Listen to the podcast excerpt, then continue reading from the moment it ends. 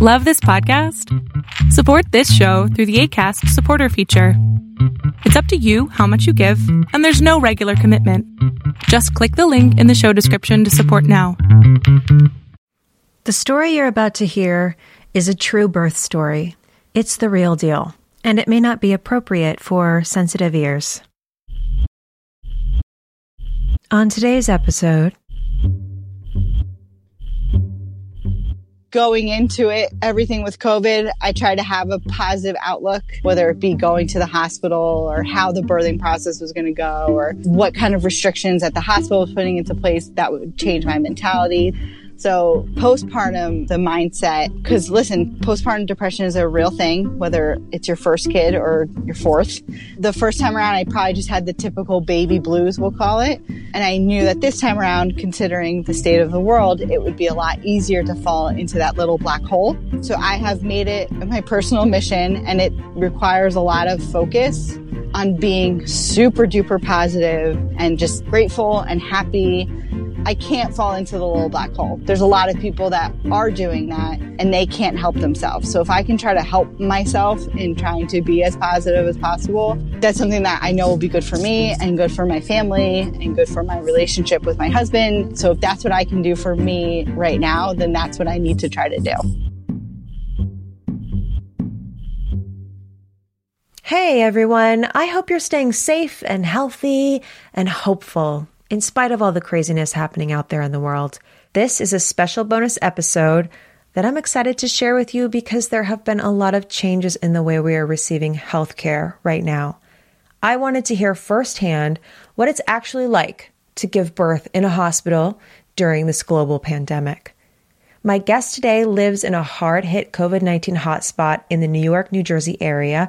She just recently gave birth to her second child, which is great because she had a similar birth plan with the first baby, but didn't have to contend with a pandemic for that one. So I had the added bonus of hearing her compare each birth experience with each other. And also, I got to hear her perspective on what has changed in protocol with this most recent birth. She's in her early 30s. She's athletic, a CrossFitter. She lifts weights, and she's just generally a major badass mama. I really enjoyed our conversation, and I hope you do too. I'm your host, Christy Williams, and this is Birth. So this is your second baby. Yeah. And your your first is how old? She's two years old. Two years so old. In full toddler mode. Wow. And the new the newborn is uh, when was he born? Uh, he's born at the end of March. Wow.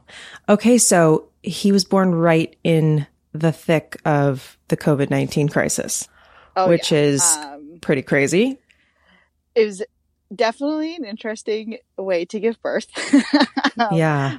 I was fortunate that a lot of things went very well, Yeah. um, which I'm sure we'll get to. yeah. Um, overall, I had a very positive experience considering what is happening. Right. I had to learn over the course, as uh, basically everyone around the world did, over the course of the few weeks where things just kept getting progressively more restrictive and a little more somber. hmm Um, we all had to learn how to cope with that. So I had to do a very mindful job of coping with how my birth experience may go the second time around, Mm. along with the environment that the COVID crisis was creating, which was a really good lesson for me.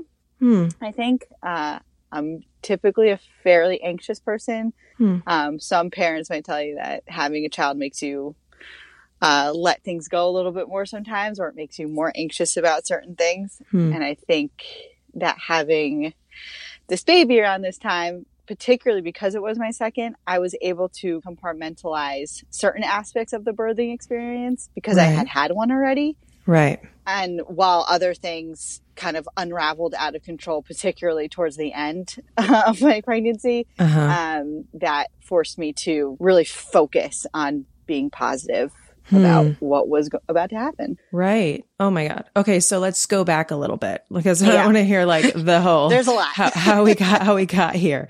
We're not going to go into the full experience of your first birth just in, for the sake of time. I would love to, Sure. but um, Oh, I mean, overall, I, I was almost 39 weeks, 38 and six.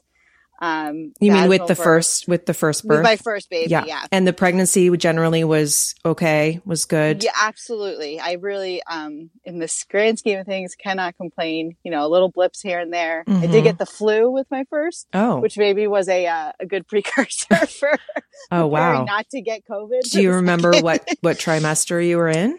Oh, I was 35 weeks pregnant. So I Oh. was very pregnant. Wow. Okay.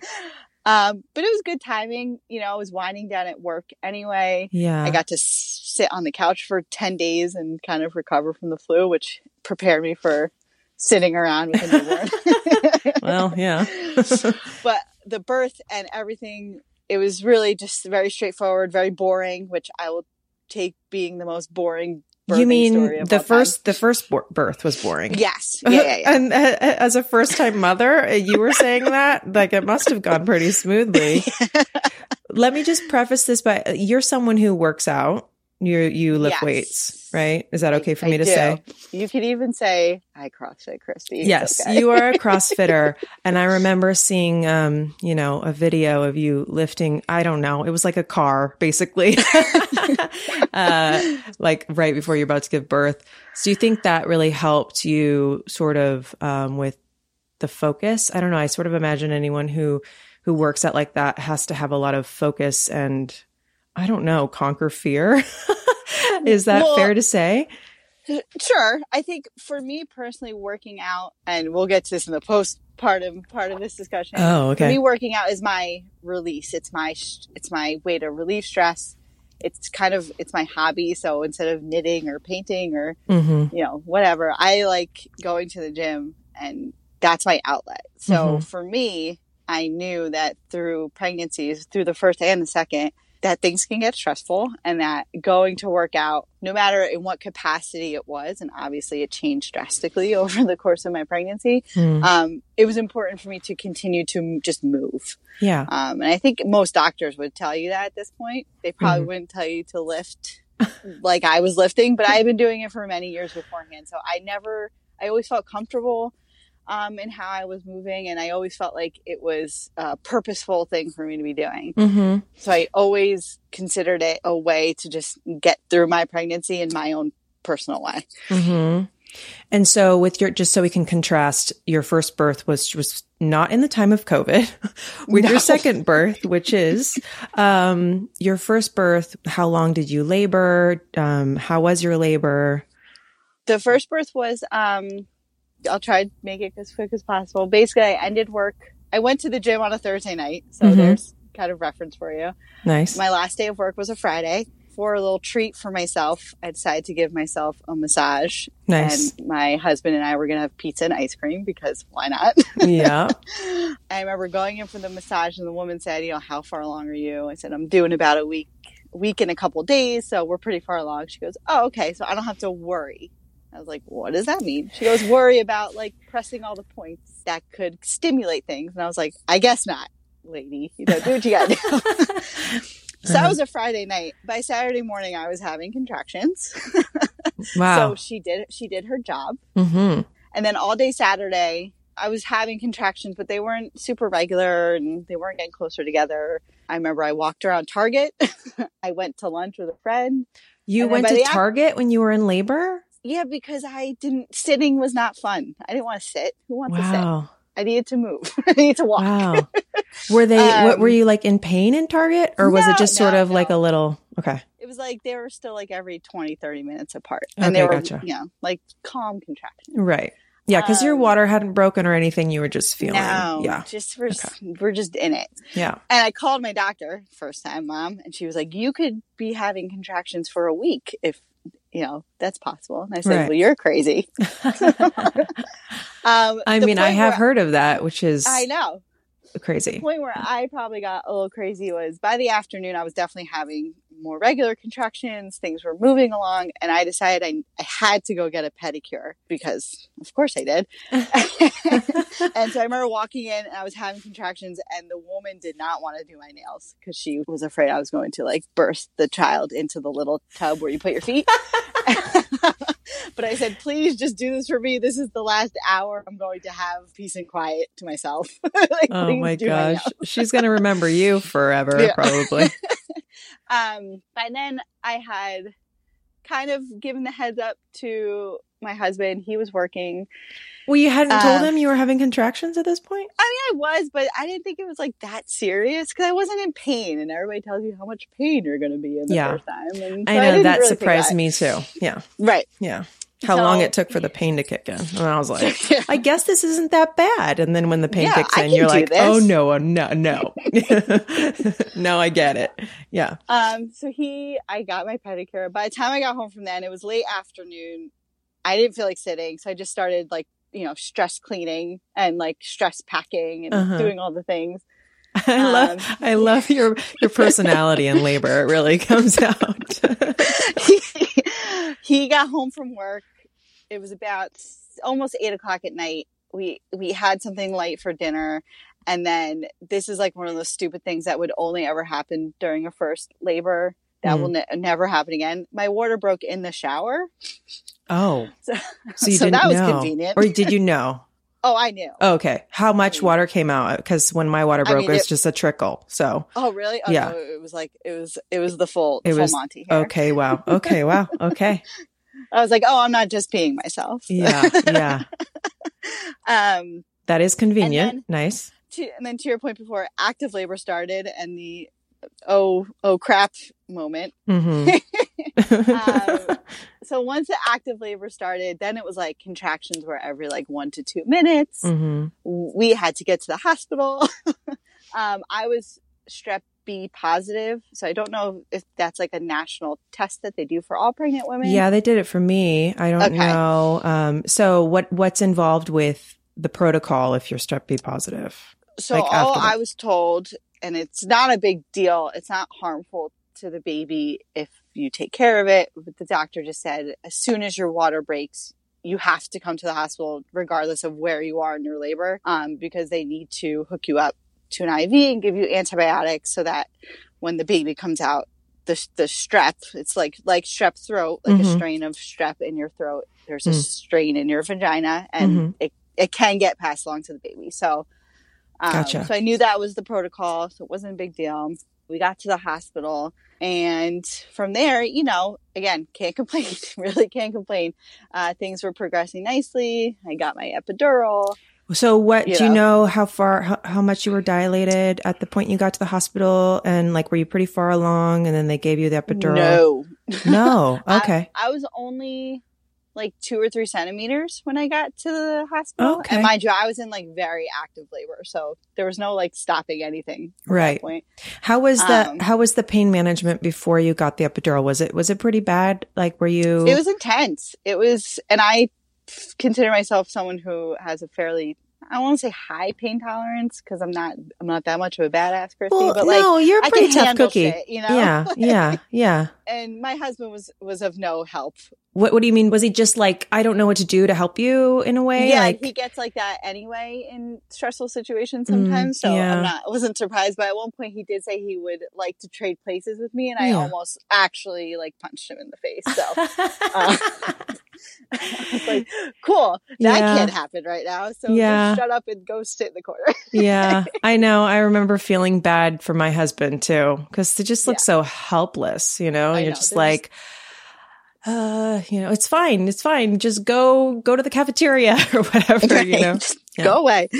Um, so we, so this was all happening in the middle of the night. I should preface, and it was happening on a early Sunday morning. hmm which was really the best way to give birth. There was not very many people in the hospital. It was very quiet.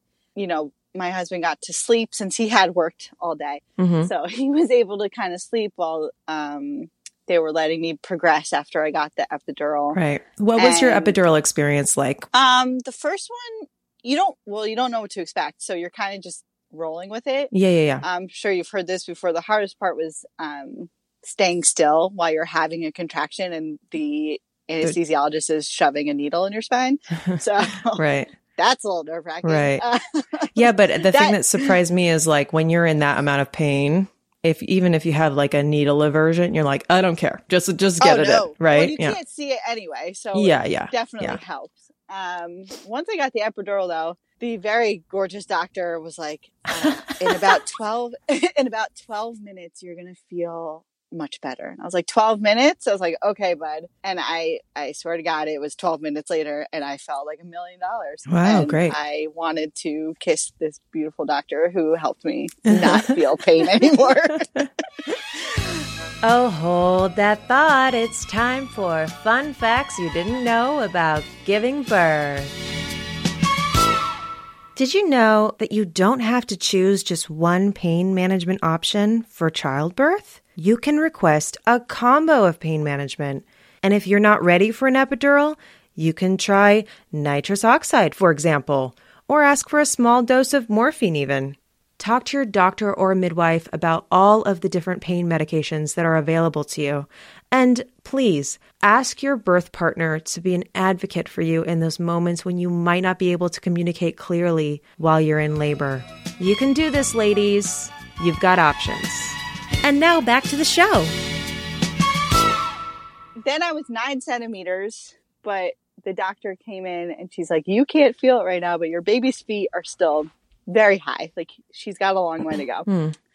So they let me sit for a couple of hours. And then when it was time to push, we woke my dear husband up from his little cat nap. Oh, and Oh, wow. basically within 10 minutes, our little baby girl was here. Wow. yeah. So pushing the pushing phase sounded like it was the easiest part, maybe? Well, so this is where you know crazy CrossFit people kind of get their reputation. I honestly looked at it like a little workout, Yeah. And I held my own legs and I said, "Let's like let's do this. Like let's Right. just push this baby out." Yeah. Yeah, I could see did. that. Yeah. but you know, I think there's a lot that goes into it, whether it's your own physical anatomy and how the baby's coming out, and how small or big the baby is. Yeah, of Um, course. Yeah. You know, there's a lot of things that go into it. I'm not just saying uh, Right. no. doing doing a 200 pound back squats is what helps get my baby out quicker. right. Well, hey, look, it might it might have. So the pushing was how long? 10 minutes? yeah, maybe it really. Yeah. Awesome. and was there any tearing with your first? No, I I had just a, f- a few stitches. um, Okay, which so like maybe a little first degree tear like just the skin. yeah. I think Okay. she- I think I had three stitches. Okay. uh, my baby girl. And um, she was great and healthy and 10 fingers, 10 toes and all the good things. And uh, yeah, that was, that was my first birthing story, which I think prepared me for my second in that, you know, you kind of can visualize a little bit better and you understand some of the risks or things that can happen a little bit better. The second one was definitely a little bit different. Still, still fairly drama free, but it was definitely a different experience. Okay. So let's start at the beginning. Well, well, first of all, with your babies, how, how was conception? For one or two. Well, for both. both. How was how, So- how easily did you conceive the first, and how was conception the second time around? So I'll, I'll call myself a little bit of a unicorn. I was super fortunate and I'm super grateful that whatever you believe in or whoever you believe in helped me out this way. Um, we were able to conceive without issue. For both, Yeah. That's great. Um, yeah, it's, Yeah. it's really, I think until you or your friend group or you know people who experience conception that doesn't happen easily. Yeah. It's, it's not something that you take for granted until it happens for you. Yeah. Well, the other thing is we assume everyone conceives easily because those are the stories we usually hear. Normally, Correct. people who don't conceive evil easily, they don't talk about it because it's It's scary. yeah. I try to like think a lot about not in a um like Debbie Downer kind of way, but like what if I was put in a situation where where things didn't happen the way I thought they would, and Mhm. it's it's even a scary place to go to, knowing that we did conceive, you know, naturally Yeah. and and the way we wanted to. So it's I can only imagine actually going through it being just an exponentially more difficult experience Yeah. but no so we were we were very lucky so our first she was just she was 17 months i think when we conceived The second. the Okay, got it. um, so they are about two years and two months apart for some reason we thought maybe the second wouldn't be conceived right away that it might take a couple of months Hmm. so we just started trying and um, thinking that it would take maybe a little bit. And, you know, three weeks later, I missed my period and we were pregnant again. So that's the crazy thing about conception. You just don't know. You don't know. you don't know what, how fast it's going to happen. It's crazy. Um, yeah. So, so you conceived and then you're like, okay, here we go. We're going again, round two. And how is that pregnancy? Mostly fine. No real, very dramatic hiccup. Mm-hmm. Nausea? No. And I, I mean, yes, nausea and like the sense that, you know, you have days where you don't feel great or there's food aversions or mm-hmm. things like that, but nothing extreme, mm-hmm. um, which I'm grateful for. Mm-hmm. And the only thing that definitely happened differently this time was I was eating a lot differently to begin with. Tell me what you mean. So I had recently finished breastfeeding the first. Okay. Within within two months of conceiving the second. Oh wow. Um. So my body my body went through a crazy yo-yo phase where basically I finished breastfeeding. I gained ten pounds almost overnight, it felt like. Wow. And then we conceived, and then you're kind of going through all of those pregnancy hormone Yeah. Wow. You're, um, you emotionally, that must have been like a roller coaster because when you wean, at least my understanding is because I'm still breastfeeding my son, but even when he started eating solids and he dropped, you know, some feedings. Right. Um, I went through a crazy emotional hormonal swing and I didn't understand what was happening to me. I know some women are probably more sensitive than others, but come to find out like, yeah, your body goes, you know, has to readjust. So did you experience that as well? Or was it more of like a physical manifestation of like? So I had been weaning my first for over the course of two months. Okay. Um, because I knew that I personally was wanting to be done. Mm-hmm. She was showing the signs of wanting to be done. We were down to, to your point, just a few feeds a day anyway. Okay. Because um, at that point she was over a year, so she was mm-hmm. eating a lot more solids. Mm-hmm. Um, so I think it was a it was a nice culmination of she was ready, I was ready, and the hormonal part of it maybe didn't happen the same way, mm-hmm. with the exception of me gaining weight at the end of it, which is definitely hormonal. Gotcha. Um, and I thought because I was down to one feed a day, I figured, oh, how much weight could I possibly gain? You know, you hear stories, yeah. but I figured, you know, it's one feed. What's the big deal? Right, right. I was wrong. So by the time I like got through the first trimester, I was kind of in in fuck it mode essentially, as far as it came to like pretending that uh, my body wasn't going to be changing mm. drastically over the next couple months. So I definitely started this pregnancy at a higher fighting weight, so to speak. Yeah. Which was fine. I'm a number is just a number, right? And I knew mm-hmm. I didn't gain a lot with my first. Um, I attribute that to kind of staying active and not eating like a jerk. Mm-hmm. Um, so I knew right. I had to try to do the same with the second, knowing that I had the added wrinkle of a toddler and a toddler yeah. diet to kind of exactly. work around. And I yeah. was, um, I'm still home with her, home with both of mm-hmm. them. So, you know, it's, it's not like I was going to work and packing myself a nice healthy salad every day or things like that. I was eating right. whatever was. You're, you're in survival mode yeah. still, oh, yeah. right? Yeah.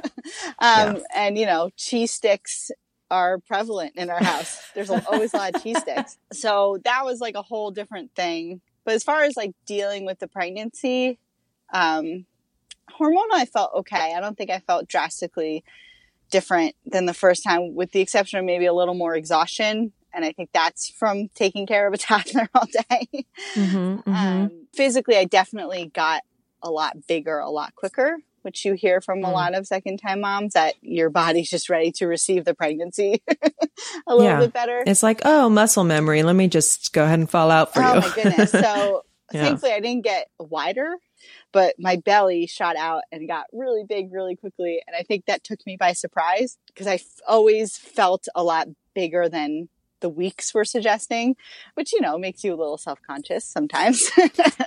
like, yeah, like people those apps you, can be. What do you, what do you do? You know, April 1st. Mm. What?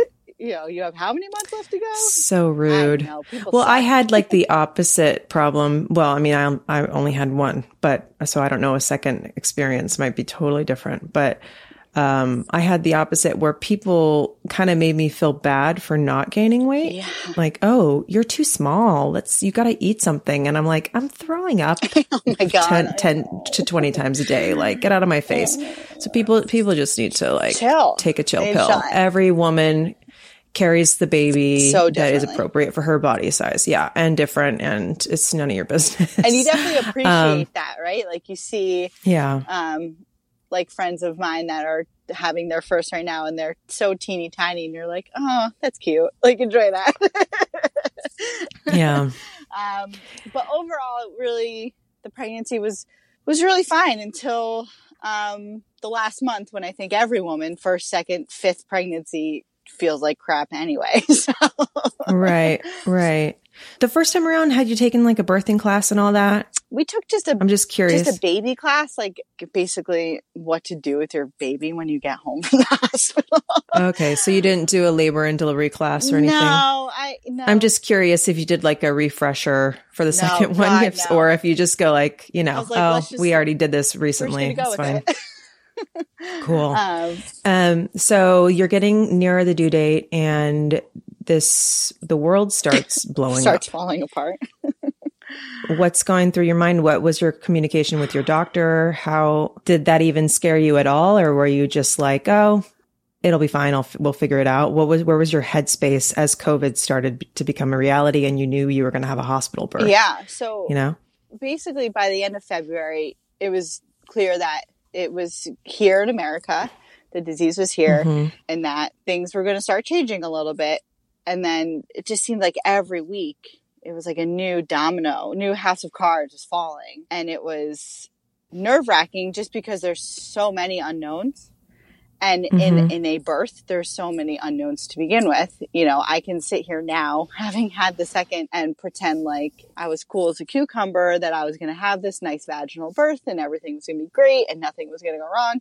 But you have, there's no guarantee in that Mhm. so it was managing that stress of an uh, impending birth and managing the stress of this impending global pandemic um, that kind of created this perfect storm and Mhm. i i'm really just so fortunate that this was my second experience having a child i'm really feeling for all of the women in not only my life but around the world that are having their first babies during all of this because they don't get to experience all of the same levels of joy um, like like not having a baby shower or not having your mom or dad or grandma or aunt around to help you after the baby's born or and things like that. So i think for me i was able to put put that in a space because i had been through it before. Like my husband and i knew no matter what we would be able to successfully take care of an infant child because we had at least had the experience of doing it once before. So that kind of portion, that nerve wracking experience that a lot of first time parents face, I think we were able to put away and just say, okay, we got that. So we don't have to worry about that. And then for me personally, the birthing part of it was kind of the same. I took the same mentality like, okay, I've done this before. There are things that can go wrong. I can have an emergency C-section. The baby could be breached. The, you know, all of the things that you kind of rack your brain through. But I said, okay, I've been through this. It's the same hospital. It's the same group of doctors. It's the same Mhm. kind of experience that you travel through the hospital in the same way. Let me put that in a Mhm. place. And that was kind of like the beginning of March. You're, you're, you're putting things in places. You're preparing mentally for the baby. You're nesting for the baby. Mhm. You're, you know, you're doing all those things. So, um, just to interject real quick. So I'm just curious, none of the protocol changed at your specific hospital for how to get in, you know, cause a lot of women are saying that they have to go to a different entrance and the hospital tour that they took, or, you know, even if they had the chance to take the hospital tour before giving the baby, like it's a different now. And, So, uh, but yours, your own hospital didn't, nothing changed as far as how to get there and where to get up to the labor and delivery and all oh that. no, it changed very drastically, but it all happened Oh. very quickly. So all of that that I just explained was like end of February, early March. Oh, Yeah, oh, uh, okay. okay. now I'm with you. Uh-huh. Okay. uh, so now we're like in mid March. I'm about two weeks out, and it was it was probably the same weekend for everybody. It was the weekend of March like 13th and 14th, and I won't forget it because one of my very good friends had to cancel her baby shower. And that was kind of when the dominoes really started falling. So schools closed around here, and um, that was the big. That was the first big thing was people were going to have to start working from home and teaching from home, and that was that first big domino that fell.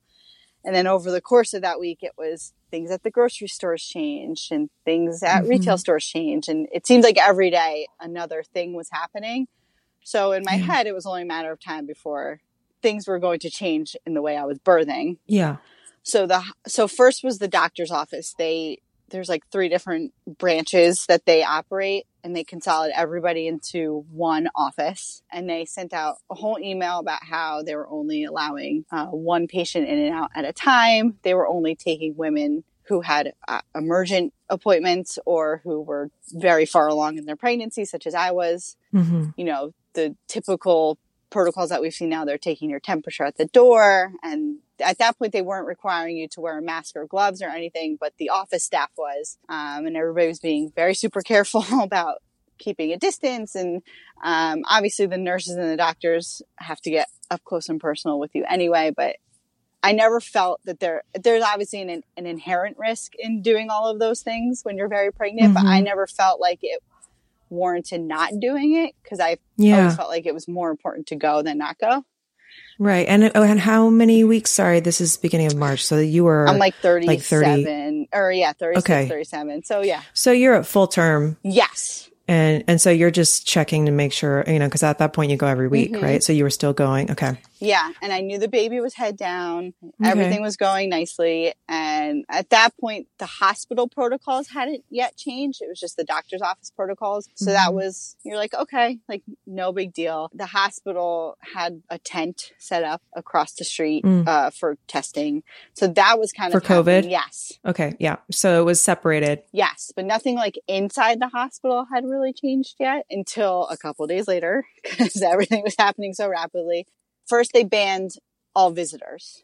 And you're thinking, okay, that's not so bad. I don't need 800 people in the hospital anyway visiting this small baby. Had you had your birth plan before they banned visitors included having anyone else in the room or anyone else in the hospital while you were giving birth? Not anyone else in the room besides my husband. And then we pretty much told all of my siblings and my husband's siblings, don't worry about coming to the hospital. Not even because of COVID. This was before. Don't worry about coming.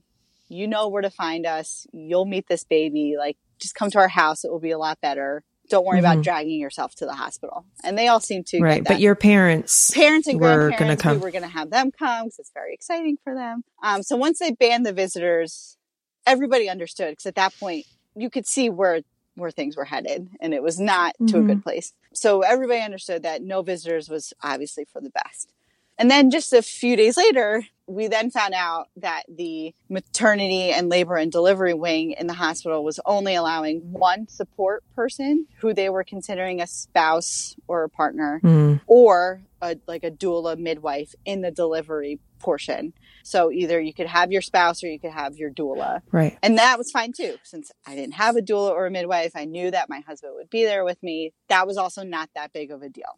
So how are you getting these updates and information? Was it directly through your doctor's office that they were sending you as they had new new standards coming in or were you just reading it online like how where where are you finding out the info and what do you recommend like people do to stay on top of how their hospital is handling things so it's funny know? that you mentioned that so a lot of the initial updates again i don't know how it works all over but for us it was recommended slash required that you register with the hospital before you go to give birth. So a couple months before, you fill out some paperwork with your expected due date, da da da da da. You send it in, and they it sounds like they kind of reserve a spot for you, so to speak. I think for them it's just a bed management kind of thing to yeah. understand how many people they could have at any one time.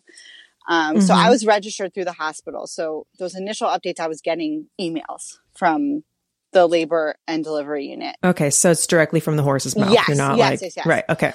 Funny enough, though, so the weekend before I happened to go into labor, it was a Facebook rumor that was then confirmed. Um, so it, so a friend saw it on Facebook and sent it to me that, you know, they had initially just said one support person was allowed in labor and delivery and then in mother baby afterwards. They were now saying it was a Saturday. It was, it was on a Saturday that no support person. So no spouse, no partner, no doula, no midwife, no nobody was going to be allowed in the delivery or the mother baby. So basically it was very i had a very like handmaid's tale experience. So in the mother baby meaning like the recovery room yes, and everything? everything. They were oh just banning gosh. they were banning everybody. Yeah that so that, that sounds scary all of this and i'm so thankful that i get to speak to you about this because in all of that again i might sound like i'm totally fine. That was definitely the most stressful thing i have gone through in either pregnancy by far. And I think mm. I'm not alone in saying that. And I've known my husband for eight years now. I have, I had to call him and tell him this because I was just as shocked as he was and he was working. And I've, I've never heard him more angry and more upset in all the time I've known him. And that triggered me to have a very emotional response. Yeah. Um, because there was a possibility that he wouldn't be there to um, see the birth of his son. And I just thought that was so completely tragic and unfair. And it was really, that was definitely the most emotional I had been the entire time. Not to mention I was 38 weeks pregnant. So I was pretty emotional yeah. anyway. That was a really tough pill to swallow. I mm-hmm. was actually in a bath because it was the end of the day and I was trying to relax. so my bath was ruined, but I, oh. I, I had my moment. I had my like, my little cry fest and I called my mom and had another cry fest. yeah. I had my moment and, and then I started to say, okay, how are we going to process this? Because if this isn't going to change, then I need to be able to deal with it because I can't make the rules. So as I started to process what yeah. in my head, like what it would be like to like visualize going to the hospital by myself or having my husband drop me off at the hospital and say, see you in two days, you know, and giving birth by myself and recovering by myself, like what that could be like.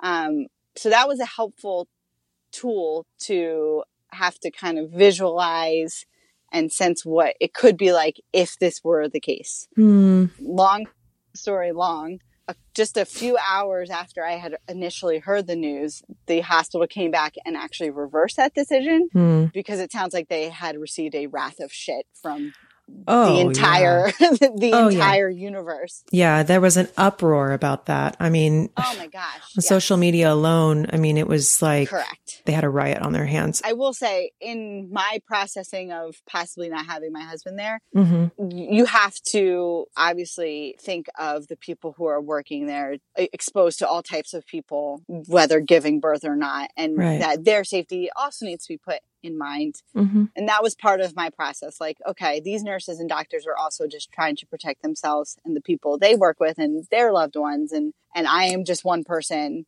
who is fortunate enough to be having a baby and, and let alone during this time and mm. that it will be a healthy baby. And I should, I should just hold on to that nugget of all of this and let them do what they need to do. Mm. Um, and I still think that holds true today. However, I think that having, allowing a support person there, though there is a risk in allowing maybe an unscreened person, so mm-hmm. someone who has been tested for the virus, to be around, you know, all of the nurses and doctors.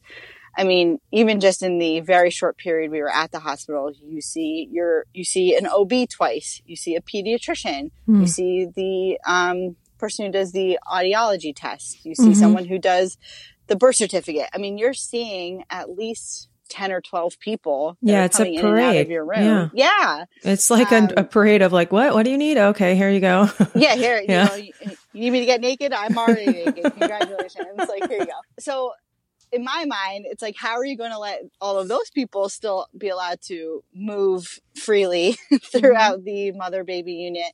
As needed, but you're not going to allow my husband to be there. So there was a little bit of that too. Yeah. Um, again, thankfully he was able to be there. Yes. I have spoken to women who have given birth even in the almost three weeks that we have not been there. Um, it sounds like they're still allowing partners, which is fantastic. Mm-hmm. Um, they are taking more precautions with having patients and their partners wear protective gear, which is great. I, okay. I don't think that's a problem at all. If I had Did to wear a mask wear... while I was laboring, oh no. So um, the nurse said maybe while I was pushing, they would like me to wear one, but hmm. at that point, no one gave me anything, and that certainly wasn't what was on my mind at the moment. So. Was that because um, they're close to you?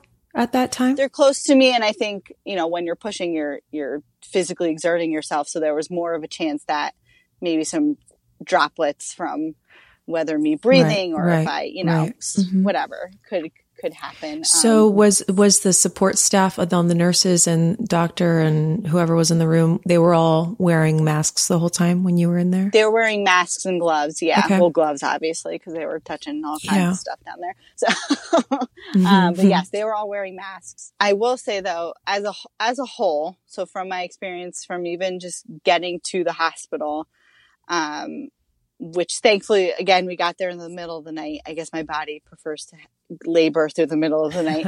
Um, when we got there, there was no one at the hospital. It was literally two thirty in the morning. Um, there was so the no f- one there. What do you mean? No.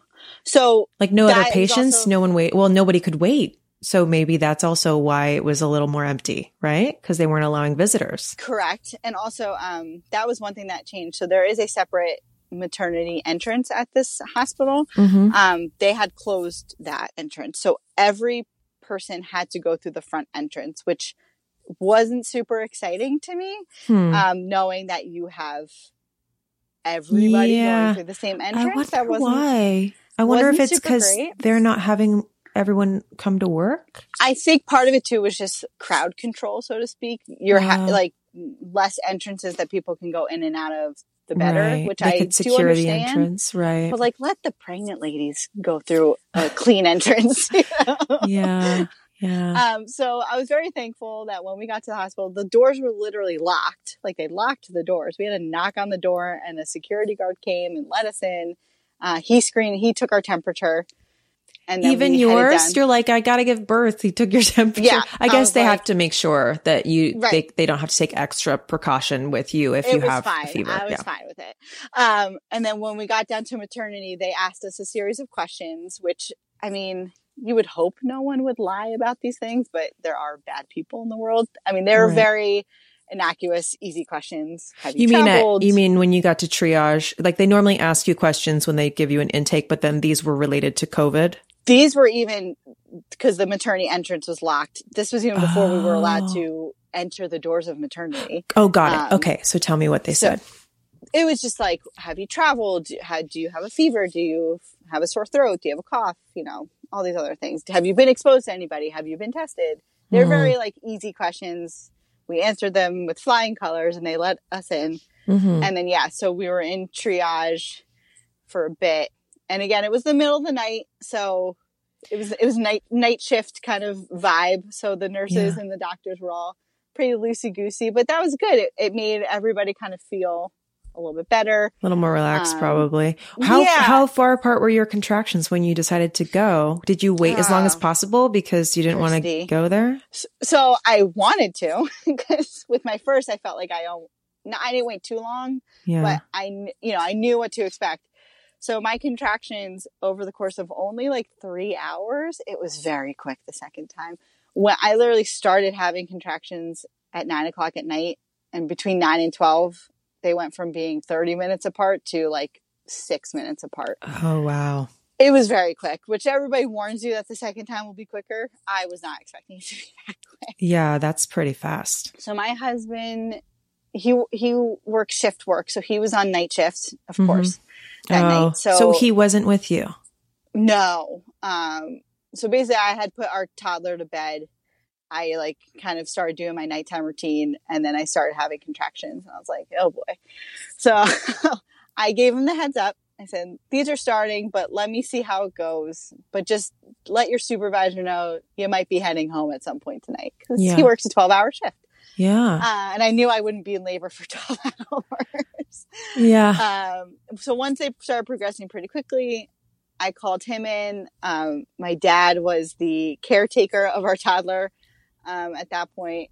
So I called him over so he could, you know, sleep on our couch. like we, Mhm. no one knew what to do. hmm Um, and so we made our way to the hospital. And by the time I got to the hospital, they were they were still coming at that point every like four or five minutes. So I felt comfortable like being like, okay, this was the time to go to the hospital. My water hadn't broken yet, but I knew from last time once my water broke, shit got real real quick. Yeah. So I Mhm. wasn't I, I wanted to prevent that, especially how quickly I had progressed. I, I felt like my water was going to break and then the baby was going to pop out. So, Mm, mhm. um, we get to the hospital. Things are still progressing. My water still hadn't broken, which was a little frustrating. Um, and then my contractions just stopped. Like Oh. the baby was fine. I was fine. All the vitals were good, but my contractions just stopped for like a good hour. And it was so frustrating because no one wants to sit there. yeah. Um, I've know, heard of just- this happening to so many people. Do you think it was it was the added stress of being in the environment of the the craziness of the hospital at the time? I mean, like it, ha- it has to have had some effect. Okay. Um, because the unit again, it being the middle of the night, I think it was me and two other women were in there having babies. So it, like was really quiet. Okay. All you know, it was That's it was good. pretty calm. It was you know, Yeah. I just think I think kind of at that point the stress of everything is getting to you, so that's definitely possible. yeah. Um, well, whatever the reason, the contractions stop, which is really frust- frustrating. you're like, come on, dude. Yeah. Uh, Are you in pain at this point? And how dilated no, were you? No, I was still about three centimeters. Okay. and I really wasn't in that like active labor pain yet. Got it. so I felt like I kind of uh, sh- shot shot my shot a little early to Mhm. use a nicer phrase. um, and I, that was frustrating to me because I am very type A and I wanted this to be timed very well, and it wasn't being timed very well. and I was Mm. like, I can still be home, yeah. you know. Yeah. But I was glad to be in the hospital. I was glad to be under the care of prof- medical professionals. So at that point, they came in, and the one thing I was trying to avoid was having any additional. I was ready to have an epidural, but I was trying to avoid pitocin. Um, because Right. I've heard so many different stories, good, bad, ugly, everything in between about it. Um, And the first baby, is- you didn't have to have any pitocin at all to keep things moving, right? It just was No. like once the train was going, it was going. once my Okay. water broke, it was like, let's let's do this. Great. to backtrack a little bit, that morning, uh, the morning I went into labor was my first internal um, Okay. check. My- They just checked your cervix? Yes. What did they do? So I, I'm trying to remember what they do in the internal. They just like put their fingers in your cervix and see how if you're fingers, dilated. it's like all the way up to their elbow. It's just, it's awful. um, it's, I swear it's more uncomfortable than giving birth. Huh. Um, and Well, I don't so remember like- them doing that to me. oh my God, I mean, like so, they just like, they keep going up and up. I guess I forgot, but I yeah, I don't remember it being that invasive. But Oh. then again, you know, maybe I didn't get there because my son came early. Wait, was um your baby boy early too? I where, where were you at with the due date? here's er, again type A symmetry for you. Okay. Uh, my first was born at 38 plus 6 Okay. and this my my son was born at 38 plus 6. Oh, That's just crazy. that is so crazy. um so I had the internal and I joked with the doctor like listen doc like things are getting a little crazy around here it would be really nice if this kind of kickstarted everything and she's like oh we'll see you know and she she did her job because uh i'm definitely certain that the internal exam uh kickstarted the, The, the the labor, labor. which is wonderful So you were the labor stalled. That's where we left off. So the labor was stalled, and you were like, I don't want to have pitocin. And then what happened? So the doctor came in and he said we're going to put you in a labor and delivery room and you're going to get pitocin and they're going to break your water. And i at that point you're just like okay let's roll with it. Like here's another thing. Like let's let's just do Mhm. it. Did you have any So- hesitation, or were you just Um, like, I whatever you think, I want to get this over with? no i i asked like while we were walking there i said is it necessary? And they said you know it's not great that your contraction stalled and since you were progressing so nicely we would rather not we'd rather keep you going basically was kind of their mentality. Right. um, and the nurse explained very nicely she goes it's your second child.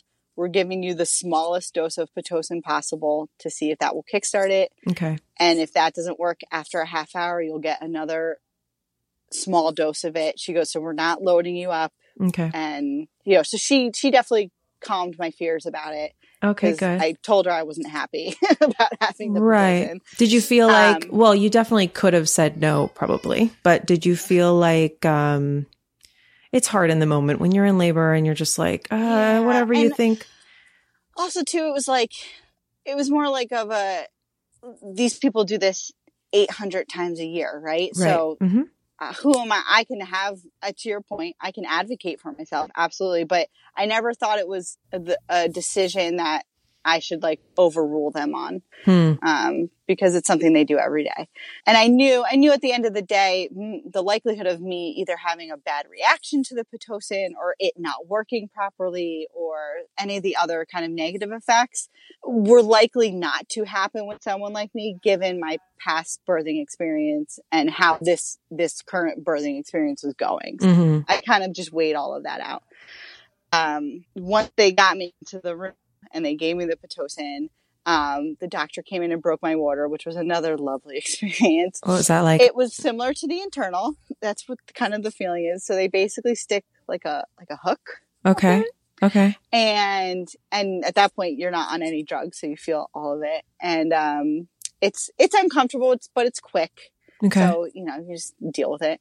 And, um, but you're sitting in, in a hospital bed. So once they break your water, you're just, you're sitting in it and it Mhm. just keeps coming. And, uh, it's pretty wet, you know? Yep. Mhm. Um, and you're just sitting there. yeah. Um, once they broke my water though, similar to the first time, it got real, real quick. hmm Like the contractions were coming fast and furious at that point, like a minute, two minutes apart most. the baby doesn't have a cushion anymore. He's just No. on your pelvis, right? He's just Yeah. down it's there. like, let's yeah. go. Yeah. so and then at that point this is a good thing about it being my second i knew to ask for the epidural a little bit sooner than i did the first time. Okay. the first you know you don't know anything the first time Hmm. and the nurse said you should ask for it sooner rather than later because you're probably going to start going pretty quickly hmm and i would hate for it to be too late for you okay so i labored quote unquote with the very heavy contractions for like 30 or 40 minutes Okay. and then I was like, okay, let's let's get him in here. Let's, Mhm. let's do this. Thankfully, because it wasn't very busy that night, uh, the doctor was pretty readily available, and he was there within like ten or fifteen minutes, which is very quick. Yeah, that's great. Super quick. And he came in, he did his thing. And once I had the epidural, you're kind of smooth sailing. and That's good. they waited a little bit longer to let me keep progressing, let the baby come down a little bit. And I would say within about three hours of me getting the epidural, uh, it was time to push again. Wow. And, uh, you know, we did another, I, I told the nurse, so it was a nurse practitioner that delivered the baby, um, cause she was the, the person on call from my practice, which was Uh-huh. fine. Uh huh. Um, she also delivers babies perfectly mm, well, just Yeah. like, just like the doctors do. Sometimes Um, nurses have even more experience. I had one nurse who had been working in the hospital for 30 years and, Yeah. you know, Oh yeah. and uh the doctor was younger than the nurse. So I was just like, great. you know, Yeah, she knew I what she was doing. her, yeah. Yeah. The labor and delivery nurse that I had was the most amazing woman, you know, because you have a lot of time to talk. Because it wasn't busy, I was her only patient at that point. Nice. So she was in our room a lot, and I won't forget her anytime soon. She was probably, we'll say, in her late 40s or early 50s, maybe. Uh-huh. And you just get to talking because what else are you doing? My Mhm. husband's sleeping in the corner again, taking his little Oh cat nap. God. and so we just started talking, you know, how did you get into this? And she said, Oh, I was an art director at a creative agency for 20 years. And I said, Oh, like Wow. that's, that's where my career was progressing to. Like that's what I was aiming to do before I decided to have babies. And I said, What made you switch? And she said, I wanted to do something different with my life. And so when I was in my 30s, I was in the middle of having babies and I decided to go back to school and become a nurse. And she goes, I've been working at this hospital for, for 18 years now. And it was just like such a well timed story for me in my life. Mm. Um, it was lovely to talk to someone who made a giant career change Mhm. um, in what would be perceived as like her mid career Mhm. uh, while she was having babies, you know, and it was a really positive experience for me. Uh, not only while I'm giving birth, which can be a little nerve wracking, but just to talk to a woman who gave me the confidence that I could do that one day too, you know? That's awesome. That was just a little nice story that happened. Seriously, the through line of this podcast has been like, God bless nurses. I just Oh. feel like they're like such heroes. I love that she was really there for you and able to connect with you, not just on like a how can I help you level, but on a like who are you and how are you doing and this is who I Yeah. am and you know. And so she was she was in shape, and she we talked about how she lifts weights wow. and how like what her what her back squat number was, and I was like, this this is like I'm we are we are vibing right now. Like this is great. And That's she, you know, when I was pushing, she was like, "This is the one. This is the one. You've got this." Was like, Wow. "Okay." so tell me about okay, so tell me about the pushing phase. Um, With your so son. I told I told my nurse, my lovely nurse, I said I want a PR. I want to have a personal record for this birth. So we have ten minutes. Let's get this done. Oh she was my like, "Yes." God. So we did. We got it done in ten minutes. Oh my gosh. And how was the um how big was he com- in comparison with the first? Oh, did oh that boy. feel different? I mean, you have the epidural, so So uh, did you feel My- did it feel different pushing him out Oh. than the first or my daughter was six eleven, so relatively small. Okay. like a peanut, but it's on the smaller end of the scale. Yeah, right? that's exactly what my son was. Oh, 6'11. And Yeah. and then as this guy's coming out, the nurse practitioner goes, "Do you know how big he's meant to be?" And I said, "No, I haven't had an ultrasound since my 20 weeks, so I have literally no idea." what? He goes- you didn't have an like, "Hey." ultrasound since you're 20 week? Nope. we'll get back to Okay, that. Okay. All right. It's okay. We'll just move on for now. I was just surprised. Um, me too. I was too. And that is something that I did advocate for myself on, but the doctors were never concerned about it. So they Mhm. never wanted to write the prescription for one, right. which was a little frustrating. But Mm. Overall, I had to be happy that I was having a healthy, normal pregnancy and that no one was concerned. Yeah, yeah, of course. So anyway, So um, you I, I had they no say- idea how big. Uh-huh. And so the nurse practitioner's like, his head's very large. And I'm like, Oh. oh, great, my poor vagina. Like, that was my first thought. I'm like, I'm like, Uh, okay. Now, Uh-huh. meanwhile, you're like, oh, did your did your husband go to see? No, no, Christy. If he could have been in the room next door, he would have been. He was What? as far back as humanly possible. Was he up by your head? What was what? What uh, did you guys Oh, yeah. discuss? uh Like, did he not want to? Is he squeamish or? he's so he's not a squeamish person uh but with the first he was also as far back as humanly possible and that was like an unknown to me so this Mhm. time around we talked about it and i said do you want to like see the birth happen he goes no i'm good so Oh. that was fine we didn't talk about it again Okay, all right. Um, And but but he he was there with you, like oh, coaching yeah, you oh, on no, pushing or or. sure yeah, okay. yeah yeah he so he actually helped helped me hold up the one leg this time Okay. um because i the epidural hit me a little bit differently than the first time Did it was Um, it stronger this time around? Or it felt a little stronger. Like I, I couldn't really feel much of anything. You know, they tell you you can, it should feel like numb, but not no feeling. And I was having a hard time like holding my legs up because I couldn't really feel them that well. right, but they tell you that you'll know it's time to push when you sort of feel like you have to poop, right? Yes. Um, you could still feel the pressure, right? Yes. Okay.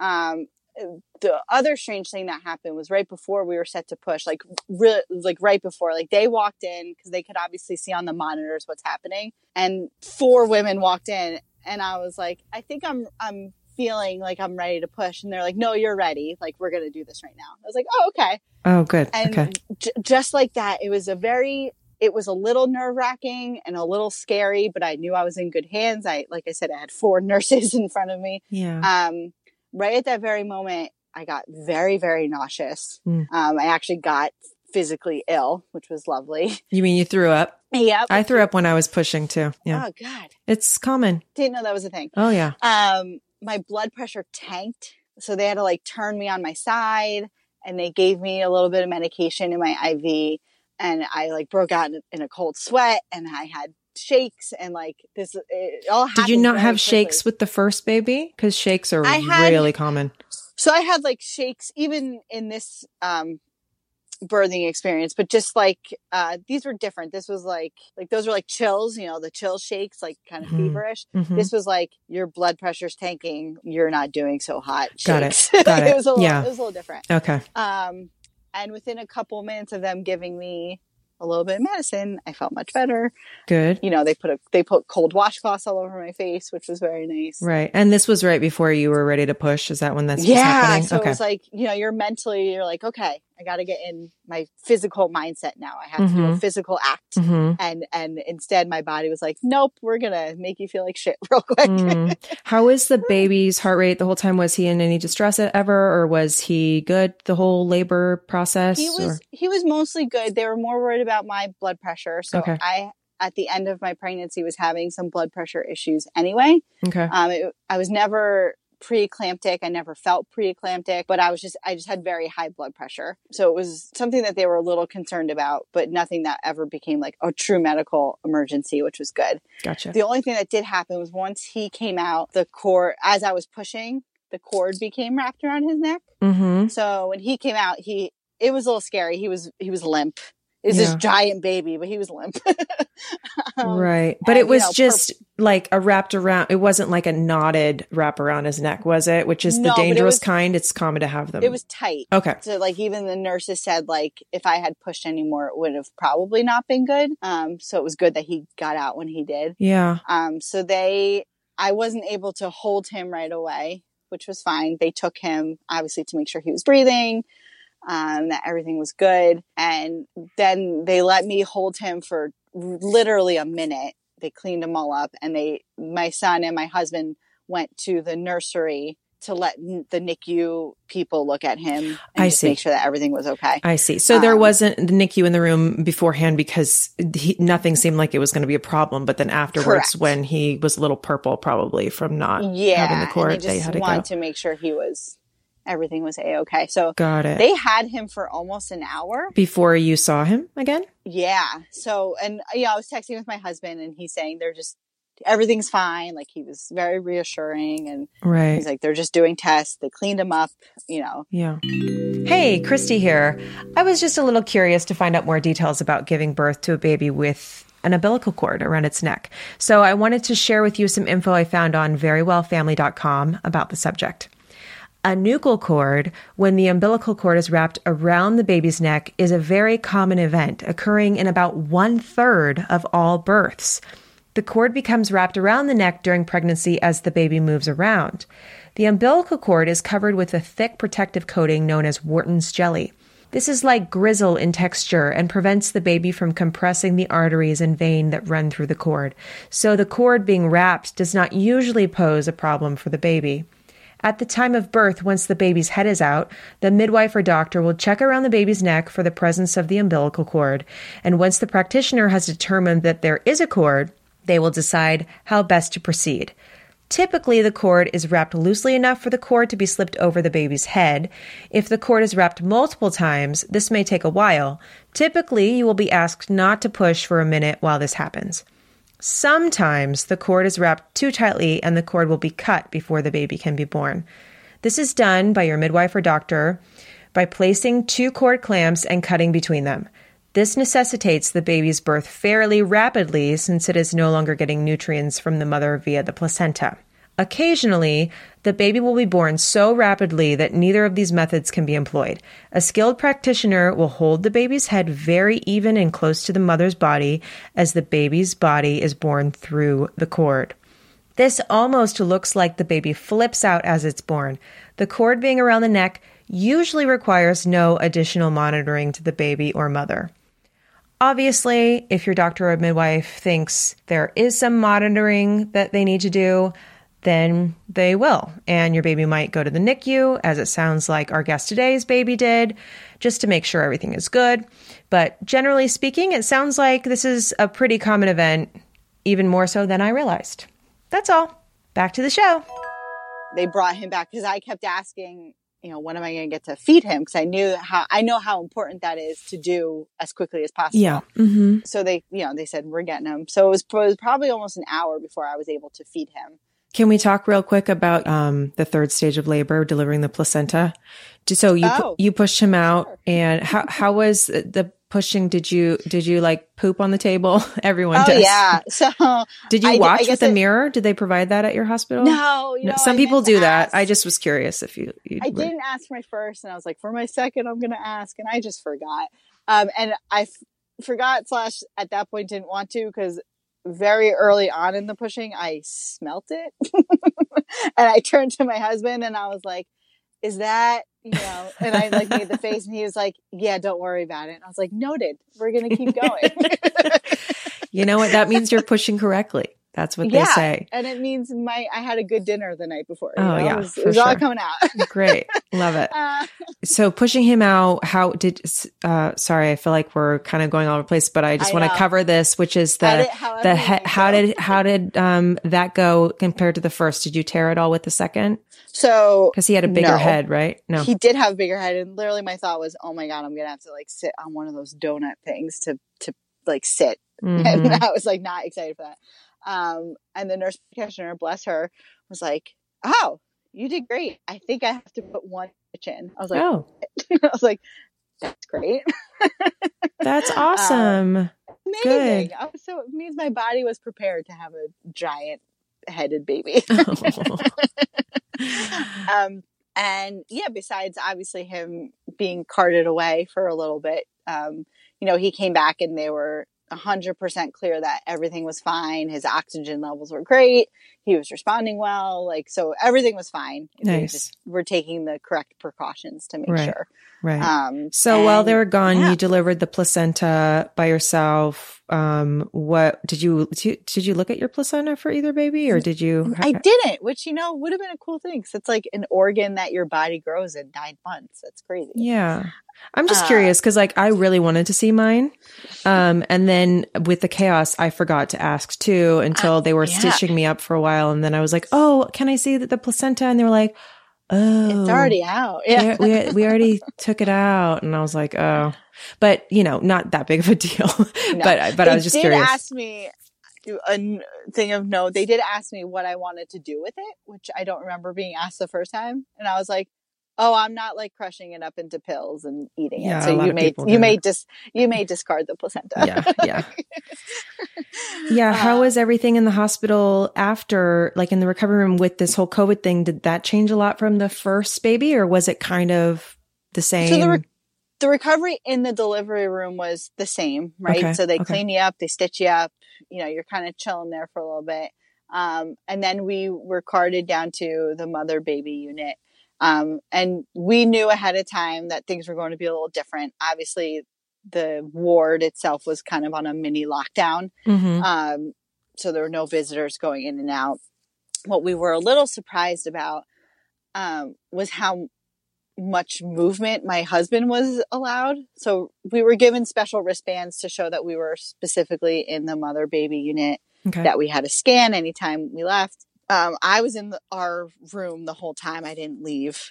But my husband, you know, whether he went to go get water or coffee um, or food, you know, they I was surprised at how much movement he was allowed to have. You know, he he was scanned every time he had to come back in, Mm-hmm. uh, meaning like his temperature was taken. Mm-hmm. But you know, I was even surprised that they let him leave at that point. I don't know if that has changed since then. If they are requiring not allowing people to even leave the mother baby unit, Yeah. um, but he was allowed to go to the Starbucks that's in the hospital and get us coffee. nice. Um, the one night that we were there, we learned our lesson from the first time and we ordered takeout from a local restaurant oh, instead really? of eating the hospital food. Yeah. And I was surprised that they let him leave to go get the food, uh, like Yeah. m- meet the takeout guy outside the hospital. The only thing they did do is they closed the cafeteria down, what? which we knew ahead of time. So you couldn't, or you couldn't have ordered food at the hospital anyway. So we ordered, you were allowed to order food and they were like basically Oh, you just room service. Couldn't sit in the cafeteria. Is that what you mean? Yeah, like Okay. or like even my husband couldn't go to the cafeteria to get a banana or something. They would Got bring it it. up to you. Got it. So yeah, they're still serving you food, just not. They didn't want you going down there to get it, which makes Mhm. sense. Mm-hmm. So we packed a lot of snacks, like a little snack bag, which was a Mm-hmm. really great thing to have. Yeah, it's a smart idea. Yeah, and you know, my husband and I were prepared to not have any visitors, so we're like, let's bring a book and we're gonna relax and all of these crazy things that, of course, never happen. No, you because you probably want to sleep or just sleep. And also, um, they closed the nursery in the mother baby unit unless there was a medical need for your baby to leave your room. Your baby was in your room the whole time. was. is um, that not protocol anyway? I mean, I think most hospitals have bonding. Um, it, it is anyway. They they prefer you for to have the baby in the room, but uh, with our first, like the second night we were there, we sent her off to the nursery for a little bit, and that was still allowed, but it was not allowed this time. I see. Okay, because um, they had closed the nursery. Right. But because I had had a vaginal birth and there were no complications, we were in and out of that hospital within 24 hours. They they got us in and they got us out, and they did a very good job at it. Oh, good, good. And yeah. that's probably better, like you said, just yes. go home and quarantine with your little family. Yes. And especially the second time around, there's really no need for you to be in a hospital for two nights. You kind of just want to go home anyway. Yeah. So it was really, it was really worked in our favor, we think. And, you know, obviously women who have had babies know that getting out of the hospital is no easy task because you have 800 people you have to see before you can you are allowed to leave. Yeah. It was the most efficient process I've ever seen in my life. I would say between the hours of 9 and 10:30 the next morning, we saw everybody we had to see. Oh, wow, great. By lunchtime, they discharged us and we were allowed to go home. Oh, great. Um, a couple things I remember from being discharged is like they had to watch me pee a certain amount of times or I don't, I don't know. It was like, uh, I think maybe because I had some complications with my kidneys, mm. but, um, did they have to like watch you pee or anything like that to make sure? So the only thing I had to do is because I had the epidural, um, they put a catheter in you mm-hmm. when you go, when you leave the, um, the delivery room. Yeah. So, the first time I had to pee after that, they just had to help me yeah. take out the catheter and and help me go to the bathroom and make sure I didn't fall or anything like that. Okay, got um, it. Yeah. And then I was able to, fortunately, have a bowel movement on my own uh, later that day. So oh wow, I, like, that's fast. I told everybody I was like, I pooped, I can go home. I remember. Like, you know, I don't think that I went until I had left the hospital uh, poop anyway. Oh, and I remember it being, um, well, they call it the second birth, you know, it's oh, like, yeah. it, it, was awful. But then again, I had some like, you know, a lot of, a lot of stitches. You so, had, you had a lot of stuff. Um, but so how, but was that really painful though? I mean, it has no. to be no. I mean, well, listen, I pooped while I was giving birth, so I knew I was capable of doing it. okay, there you go. Fair enough. And then um, normally they have to make sure the baby poops, right? Before you leave. Yes. Did he so had no problem with that? He did. We were waiting and waiting. He didn't do it like that whole night. And then that morning he had a, he had his first beautiful poop. So oh, I love it. He also, um, he also pooped a little bit coming out of me. So oh. they said that that counted. oh, that's good. That's good. Yeah. So, but he didn't go before. There was no meconium in the amniotic fluid Not or anything. Me, okay, no. got it. So okay, yeah. Because then they would um, call the NICU in st- like normally. At least they did correct. for us because my son had had pooped before. I, I, think it's a man thing. I really think it's a little boy thing. Because this, this guy has been a pooping machine since he has been home. So. Nice, nice. Did you um, feel like you were prepared? Well, you had already gone through it once, but once you got home from the hospital, did you feel like, okay, I have everything I need? to take care of myself and my vagina after going yes. through this? So I Tell knew, me what, Mm-hmm. So I really liked using the witch hazel pads because they felt mm-hmm. they felt nice. Those are so, I made, so good, so great. So I made sure to ask for plenty of those to take home with me because mm-hmm. they are expensive in the real world. They're called so, Tucks, or there's a few different brands. But yeah, well, the Tucks ones are the ones like most commonly available at yeah. you know pharmacies, and yeah. they are expensive. So I asked for lots of take home samples, and they they obliged. That's great. Um, and then yeah. the nurse, because we had a boy this time, and you know, last time we had girl parts, and this time we had boy parts, and he had a circumcision, and mm-hmm. uh, so she sent us home with plenty of Vaseline and showed us how to how to use it. Great on the on the circumcision, so that was helpful. That's been fine. I girl parts are way easier in my really in my okay. I think so. You know, recovery in itself. Yesterday was the first time I so going back to working out. So since that is my outlet of stress relief mm-hmm. or my mm-hmm. outlet of choice of stress relief, mm-hmm. it's been it's been very nice to be home and quarantine and everybody's snuggling and we're having lots of together time. Um, the hardest part has been not being able to take out any additional stress from everything that's going on through working out right. since I'm really physically not able to. Um, so yesterday was the first day that I tried just doing some push-ups and some air squats and doing wow. a couple of like things with dumbbells and literally 15 minutes, but I felt just 800 times better than I had Oh, at good. any point over the last two weeks. Yeah.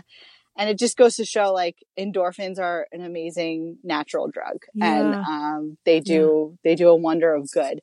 So being able to move in a way that was familiar to me, hmm um, That's felt good advice for people who really are good. going through birth and then stuck at home. You Yes. know, it's like try to find Take- something that really brings you joy. Definitely yeah. take the walk. The fresh air and the vitamin D is good for absolutely everybody. You have to change your perspective not only from the couch, which is a really easy place to just sink into all day, um, but just change your mentality of okay, fresh air, let's go get it. Mhm. Um, so then yesterday when I did a little bit of a, we'll call it a workout, um, it just, it felt, I felt like me again for the first time since I had given birth. And some people would say that two and a half weeks might be too early to start moving, but I knew with what my capacity was and what my history is with, with movement and working out, Mhm. what my limits would be. Um, and there Yeah. were certain things that I tried doing yesterday that weren't great, like lunges. Oh, My uterus is not ready for lunges. Oh, So that sounds- about yeah, super painful. So after about Yeah. two of those, I was like, yeah, those are good. Know your limits and but and try whether it's yoga or just taking that walk or doing something with a light dumbbell. Mhm. Um, I mean, Lord knows the whole world is working out from home right now. So if Yeah. there's any great time to be working out as a postpartum mom from home, it's right now because everybody's doing it. There are so many resources right. and um, even the gym that we go to is posting daily workouts like on video there's a there's a zoom workout that they're hosting in a couple of minutes that my Nice. husband's going to try to do so oh, great. um, yeah dude, That's good. so you know at the end of the day going into it everything with covid i try to have a positive outlook and like i said it was more about compartmentalizing the different aspects of the birthing process yeah. whether it be going to the hospital or how the birthing process was going to go or um, what kind of restrictions that the hospital was putting into place that would change my mentality those Right. were those were able to be put in a in a box in a place in my head postpartum for me the mindset because listen postpartum depression is a real thing whether it's your first kid or your fourth i i think the first time around i probably just had the typical baby blues we'll call it hmm and I knew that this time around, considering the state of the world, it would be a lot easier to fall into that little black hole Yeah. a little bit easier. That's true. Um, so I have made it my personal mission and it requires a lot of focus, but let's face it, I'm not doing a lot else right now. So I can try to focus hmm on being super duper positive and super duper just like harnessing whatever little energy I have besides sleep deprivation into being um, grateful and happy and positive, uh, which is not my usual mo.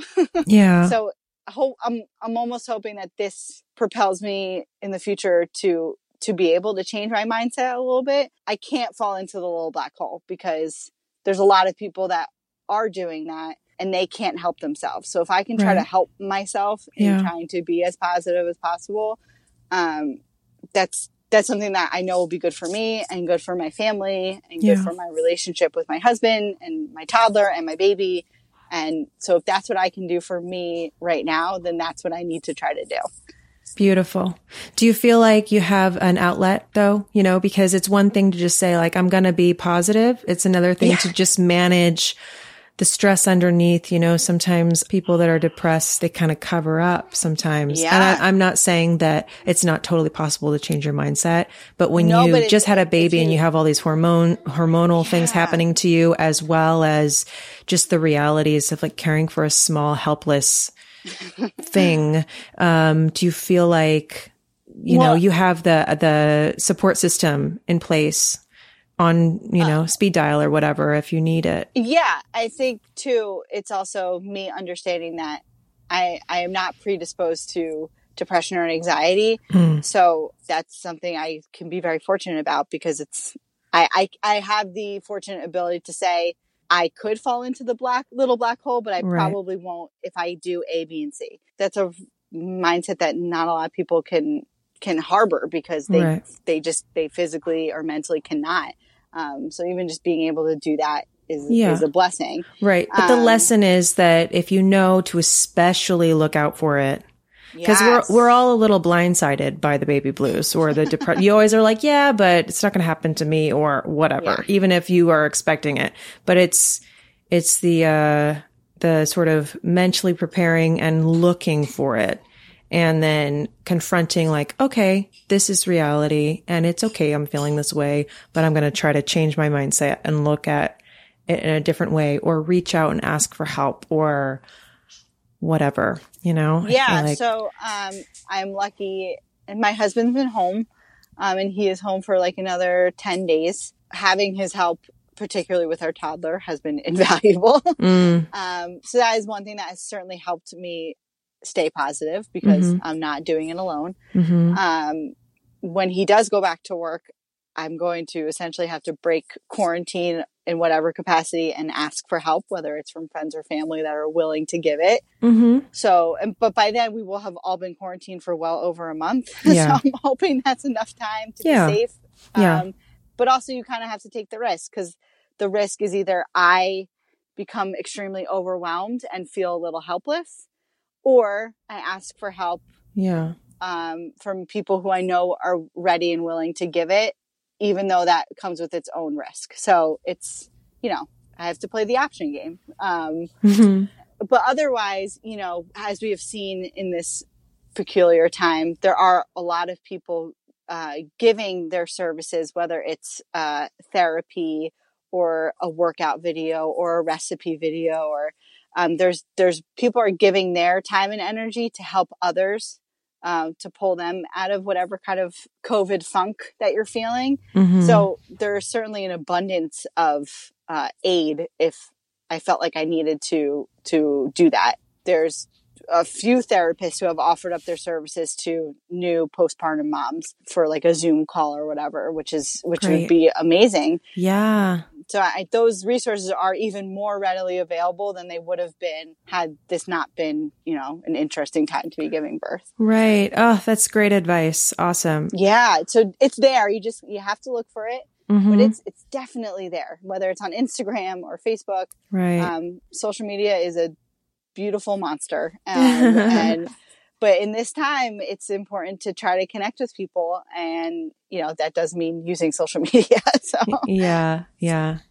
Ah, amazing. Thank you so much for spending this time talking to me. And my heart goes out to anyone who's having to give birth during this time. It's just a little more scary, but it's nice to hear the real experience about, you know, that you can, you can, you can do it and you can be okay. it's all going to be okay it's Yeah. going to be okay because guess what we didn't conceive these children uh, expecting this to be the outcome after 40 weeks so uh, there's nothing you can do about it the true. baby is coming. No one's choosing this as their experience. So if we can all kind of band together and understand that our babies are going to be with us after this is over and it is our job to keep them safe and warm and happy, then we're, we're going to get through it and trust the people, whether it is a nurse practitioner or a doula or a midwife, whether you're giving birth in a hospital or at home or a birthing center. Um, trust the people that are there to do their job Mm. because that's what their passion is and that's what they're um, they're there to do is to help you have a beautiful healthy baby so tr- just trust have a lot of trust I love it. Thank Yeah. you so much. Of course Thank you again to my beautiful, strong guest today, who has such a great perspective on this whole situation. I admire her attitude so very much. If you like this show and you would like to support us, please give us a good rating. Go do it now and subscribe. You do not want to miss an episode, I promise you. There are so many good birth stories lined up in this season. Whew, it gives me chills. Oh, and if you know someone who might benefit from hearing this podcast, please share it with your friends and family. Hey, everyone knows a mother. Most of you know a mother to be. Let's get the word out and start talking about the real experience of birth. Follow us on Instagram at Birth Show, at Birth Show. And this is some fun news. Our website is now live www.birthshow.com, birthshow.com. I have personally spent many hours creating this website specifically to be a helpful resource to all of you. Go check it out. I have very detailed lists of resources and supplies that I recommend. If you have morning sickness, I have been there. I got you. I can help you get through it. Go to the website. There is a list of must have postpartum supplies that will help you get through those first few days after giving birth. I have even posted some really helpful videos on there that help me understand and learn how to breastfeed. So just go check out the website. It's a free resource, birthshow.com. You're strong, you're amazing, you've got this. I love you. We'll see you next time.